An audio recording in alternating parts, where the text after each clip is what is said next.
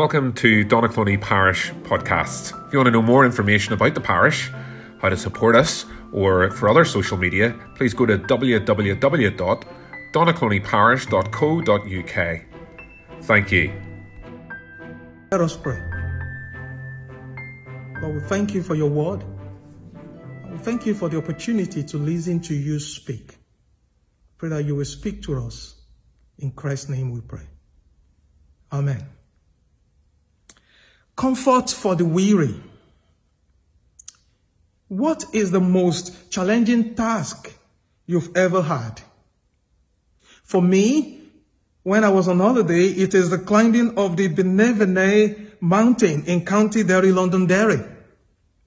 Some said mountain climbing will tighten you, and some remarked that it is good for the heart. Yet, one convincing truth is that it may be tiring and sometimes is boring and wearisome. The same goes with life, either in our spiritual journey or in our secular life. Life throws a challenge at us, which can make life boring and wearisome. Similar to this backdrop of life is the content of our Bible reading this morning. It is a passage which highlights the question by the weary, a reply to the weary, and a solution to weariness. And as we look at these couple of verses from Isaiah chapter 40, chapter 40 from verse 27 to 31, let me quickly start with my first point in a sermon this morning, which is a question that we often ask. Why me? Why me? As we can see in verse 27, the same question pops up between the people of God. We understand that Jacob and Israel are people of God. And as God's people, as God's children, Jacob and Israel, like any of us today who belong to Jesus, would expect to feel love, with, to feel the care of the Father who loves us, a Father who cares about us, a Father who provides or promises to supply all our needs. But here we are we live in a world that is filled with difficulty and pain. And as Christians, we are not immune against this pain and difficulty. Sometimes we feel that God is distant. We feel that God is far from us. Obviously, God's people from our reading this morning have been faithful, but somehow they felt God has not been keeping his own side of the bargain. See with me from our Bible reading today in verse 27. We read, Why do you say, O Jacob, and complain, O Israel, my way is hidden from the Lord, my cause is, is disregarded by my God. Like these people,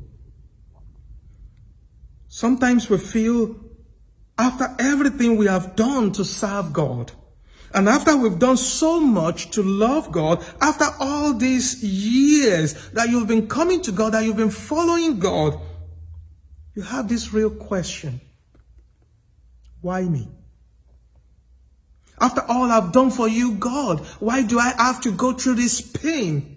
Why have you allowed this difficulty in my family? Why have you allowed this difficulty in the health of my wife? Why me? Just like Jacob and Israel said, just as they complained, they said their way is hidden from the Lord, my cause is disregarded by my God. See, as I was reflecting on what a friend posted online a few days ago, I realized that yes, sometimes when life throws challenges that are difficult at us, we are prone to ask, God, why me? See with me what my friend said. She said, Hi friends, we're reaching out for a flood of prayers, good vibes, and thoughts. My mother has COVID-19 virus and has been doing her best to manage symptoms at home for 12 days. My sister has the virus and was admitted to the hospital yesterday. Our lifelong friend has the virus and has been in the hospital for six days. My cousin's son had the virus. A friend from my school days has the virus. My childhood best friend is going through cancer treatment in the middle of a pandemic and does not need to contract the virus. My sister-in-law is a nurse on the front line. She concluded, these are all people I love and care about. They are not statistics.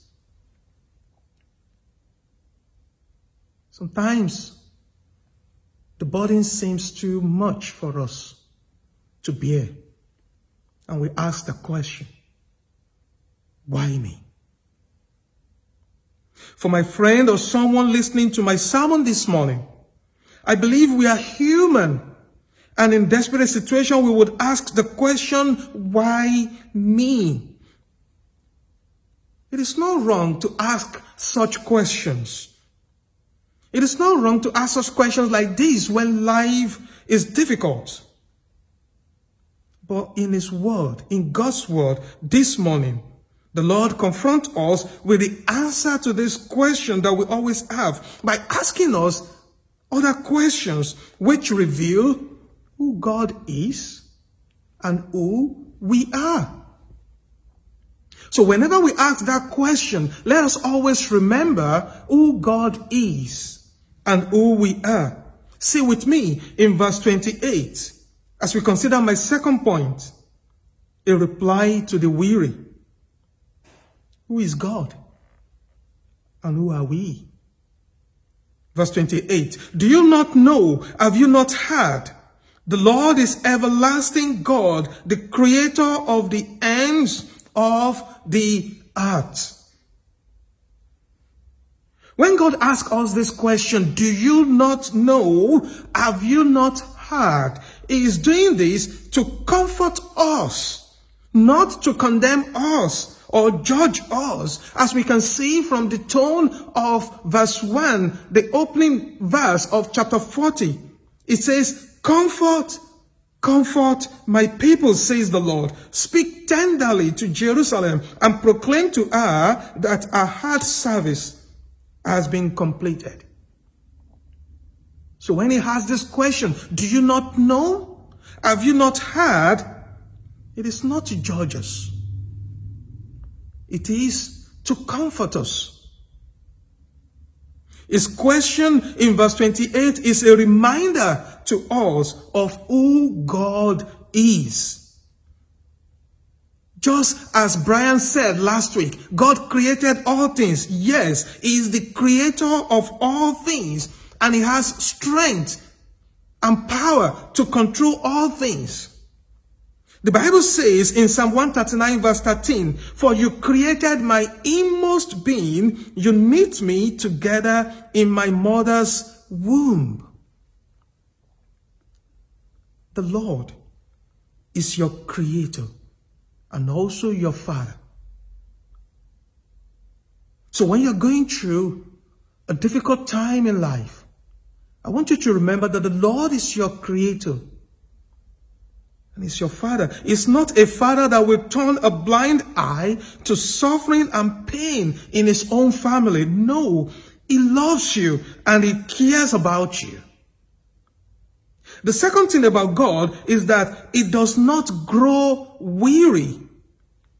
Do you see that? God does not grow weary. This reminds us that he sustains us. Verse 28b to 29. See what it says. It says, it will not grow tired or weary, and its understanding no one can fathom. It gives strength to the weary and increases the power of the weak. So when we are weak, when we are lonely, when we are weary, when we ask the question, why me? The response to the weary is the question about who God is. God is the creator of all things. Is the one that sustains us. Is the one that we should look up to.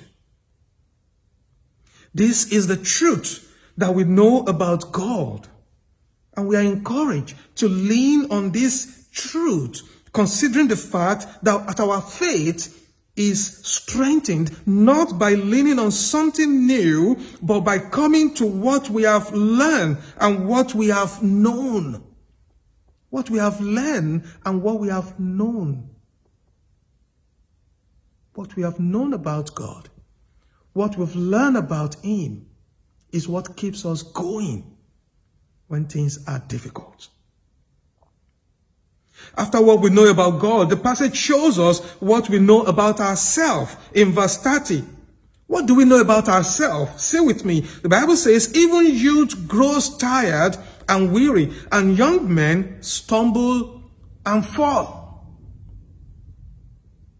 The Bible reminds us that at our very best, we can still be tired. This is the truth we know about ourselves. I know, of course, about myself that at my very best, I can be tired. Sometimes we can be frustrated with life. It doesn't matter what age we are. We can be tired about life. You can be sick of yourself. You can be sick of your life. You can be sick of your job. Things may be going bad for us. But I want to tell you this morning I want to tell you that God is never tired of us. When we are weary, it shows us the way out of weariness. Like a songwriter said, when I am down lonely, when it hurts me so bad, oh Lord, you are my strength. It shows us the way out of weariness.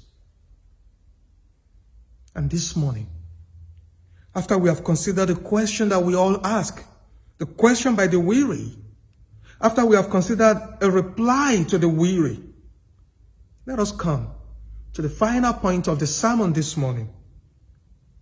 The solution to weariness. Verse 31. But those who hope in the Lord will renew their strength. For those watching me at home, I want to remind you that God did not promise us a problem-free world. But what it does is that it promised to sustain us when we are weary. We can only continue in the strength of God, not in our own strength. Just as 30 pointed to us, even the youths, they grow tired, they grow weary.